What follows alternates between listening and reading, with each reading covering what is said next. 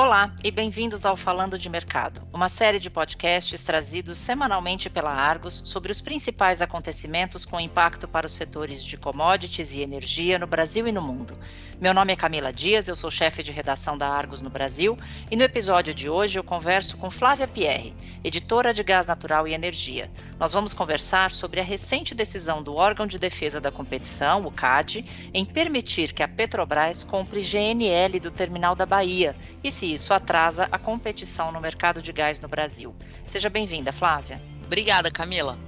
Flávia, em decisão do dia 24 de novembro, o CAD permitiu que a Petrobras compre gás processado no terminal da Bahia de Todos os Santos, que fica na Bahia, atendendo a um pedido de um grande consumidor de gás natural no Brasil.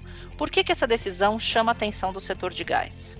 Camila, quando se fala que a Petrobras vai aumentar a sua compra de gás, um ponto de exclamação aparece na frente dos agentes do setor. Isso porque os esforços da Petrobras desde 2016 são no sentido de focar sua atuação em ser uma empresa de exploração e produção de óleo e gás. Portanto, a Petrobras está focada em vender o gás que já produz, mas não em comprar gás de terceiros para atender ao mercado. E é nesse sentido que foi assinado o termo de cessação de conduta, o famoso TCC da Petrobras com o CAD. Segundo o TCC, a Petrobras estaria incorrendo em práticas não concorrenciais no setor de gás e precisaria abrir espaço isso resultaria na chegada ao mercado de novos participantes nos diversos elos da cadeia produtiva que iriam começar a atender o mercado quando a Petrobras não pudesse. Por exemplo, Neste momento de mercado, quando estamos consumindo muito gás nas usinas termoelétricas do país e estamos dependendo de importações de gás natural liquefeito, o GNL. Flávia, o que foi decidido pelo CAD? E isso afeta o cumprimento do TCC? Você e nossos ouvintes devem se lembrar de outros episódios do Falando de Mercado, no qual falamos que a Petrobras detinha todas as estruturas de escoamento, tratamento e transporte de gás, além de ser sócia das distribuidoras estaduais de gás canalizado. Um monopólio, com todo o setor verticalizado na mão de um só agente. Para a Petrobras desinvestir nesse setor, ela não poderia simplesmente vender a sua participação, pois isso poderia resultar em um monopólio privado. Foi por isso que o governo federal chamou o assunto para si e, em 2016, criou o programa Gás para Crescer, que discutia com o setor e com agentes de governo como deveria ser essa transição. O TCC do CAD somou-se a isso, colocando compromissos para a Petrobras.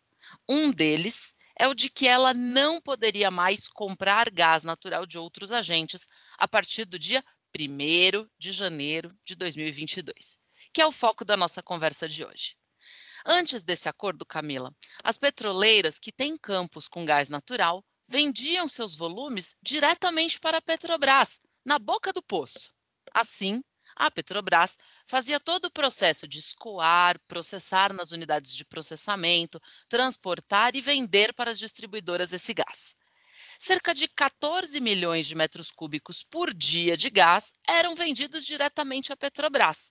Bastante coisa se pensarmos que em 2018 e em 2019 a média de demanda de gás em todo o país foi de 78 milhões de metros cúbicos por dia. O TCC do CAD assinado em 2019, definia que a Petrobras não poderia fazer novos compromissos de compra para que essas petroleiras tivessem de acessar o mercado diretamente. Além disso, o compromisso também previa que a Petrobras iria arrendar um dos três terminais de regaseificação de GNL que ela tem em seu portfólio, e ele estava ocioso. No dia 4 de dezembro de 2021, a Petrobras transferiu a operação do terminal da Bahia, o chamado TRBA, para a empresa Accelerate. Ou seja, o navio dessa empresa pode vir ocupar o terminal, ficando apto a receber navios com gás natural liquefeito de todo o mundo. E com isso, a Petrobras poderia mandar o navio regaseificador que estava na Bahia para P100 a seu serviço, mantendo todos os três terminais que são conectados à malha de transporte brasileira operando e injetando gás na malha. Porém, a crise mundial no preço do gás chegou também ao Brasil.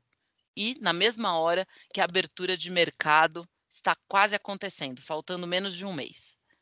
Sem poder comprar esses cerca de 14 milhões de metros cúbicos por dia de gás natural de outras petroleiras, a Petrobras informou ao mercado que teria de importar GNL ao preço spot, com preços mais altos, para atender as distribuidoras e aos eventuais consumidores livres do novo mercado.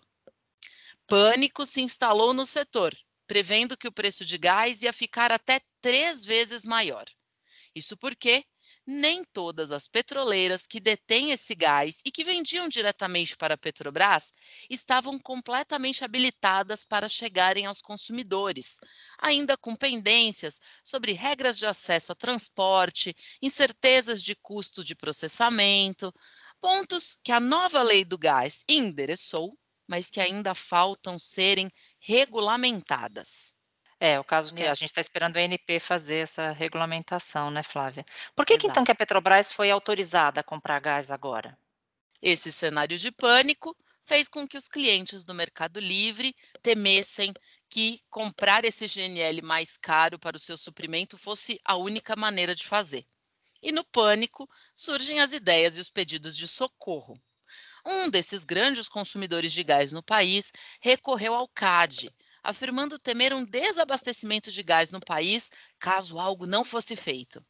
E, se isso ocorresse, a sua produção de fertilizantes teria de parar junto.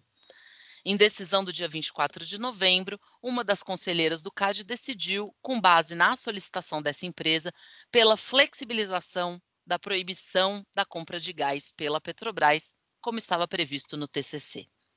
As primeiras informações foram de que toda a compra de gás pela Petrobras poderia ser flexibilizada, alterando completamente essa cláusula do compromisso do CAD com a Petrobras.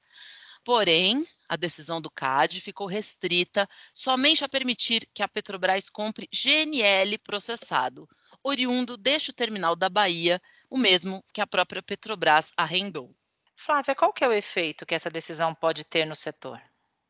A princípio, Camila, podemos concluir que a decisão do CAD reduz a competição no mercado de gás, bem no momento em que o setor se prepara para abrir a competição. Mas, analisando com mais cautela, temos um cenário um pouco diferente disso e que se traduz em aumento de preços. Se os compromissos de não comprar gás natural de outros produtores no país foram mantidos, teremos esse gás chegando aos consumidores em 2022, esses cerca de 14 milhões de metros cúbicos por dia. Parte desse gás já está até vendido por empresas que participaram das chamadas públicas das distribuidoras que foram realizadas em 2021, com início de fornecimento em 2022. Porém, uma outra parte importante desse gás só vai começar a ser vendido pelas petroleiras diretamente ao consumidor depois, em 2022, e aí sim, começando a gerar competição. Mas, como o Brasil está dependendo de GNL para suprir algo em torno de um quarto do seu consumo, sabemos que é essa molécula que vem de fora que vai dar o preço para o mercado. É a molécula marginal de gás que vai acabar precificando o nosso gás no mercado. Isso porque quem tiver gás sendo produzido no Brasil vai saber que encontrará mercado para seu produto, mesmo se elevar o preço mais ali, pertinho do valor do GNL. Flávia, pelo cenário que você está desenhando, eh, dá para a gente dizer então que a abertura de mercado em 2022 eh, já acontece com preços mais altos, então? Pois é, Camila. Quem tem molécula para vender, que antes repassava diretamente à Petrobras quase que pelo custo de oportunidade, bem abaixo do preço de mercado ali na boca do poço, agora terá de encarar as dificuldades e custos do setor nos segmentos de transporte e processamento. Mas, mas terá certeza de que, mesmo se conseguir elevar os seus preços para mais perto do valor do GNL, que é comprado pela Petrobras, ainda assim esse vendedor vai encontrar mercado no Brasil. E ainda, dos cinco terminais de GNL que podem operar hoje, apenas três estão ligados à malha de transporte de gás, todos eles de propriedade da Petrobras. A lei do gás permite que outras empresas usem esses terminais para processar o seu GNL, que elas poderiam comprar no exterior, com contratos de longo prazo. Mas ainda há muita incerteza nas regras de acesso a essas estruturas, o que depende de regulação da Agência Nacional do Petróleo, Gás Natural e Biocombustíveis, ANP, como você acabou de dizer e como a gente já tratou em outros episódios do Falando de Mercado. Portanto, se de direito temos a possibilidade de competição no GNL, de fato ainda não temos, com a Petrobras ainda sendo monopolista. E se agora ela pode comprar gás natural processado no terminal da Bahia, arrendado para uma empresa internacional que possui navios com estrutura de regaseificação, a Petrobras continuará sendo a definidora do preço marginal de mercado, o que pode permitir a produtores que tenham gás natural sem contrato a praticarem um preço colado com o da Petrobras. Mas tudo isso é uma foto deste momento do setor de gás natural, que reflete também a foto mundial, com reflexos do pós-pandemia, necessidade de geração térmica a gás natural, estoques de gás na Europa cerca de 20% abaixo da média para este momento do ano e com o inverno apenas começando. Se alguns podem ver esse momento de mercado com pessimismo, Camila, temos de aproveitar e olhar a outra face da moeda.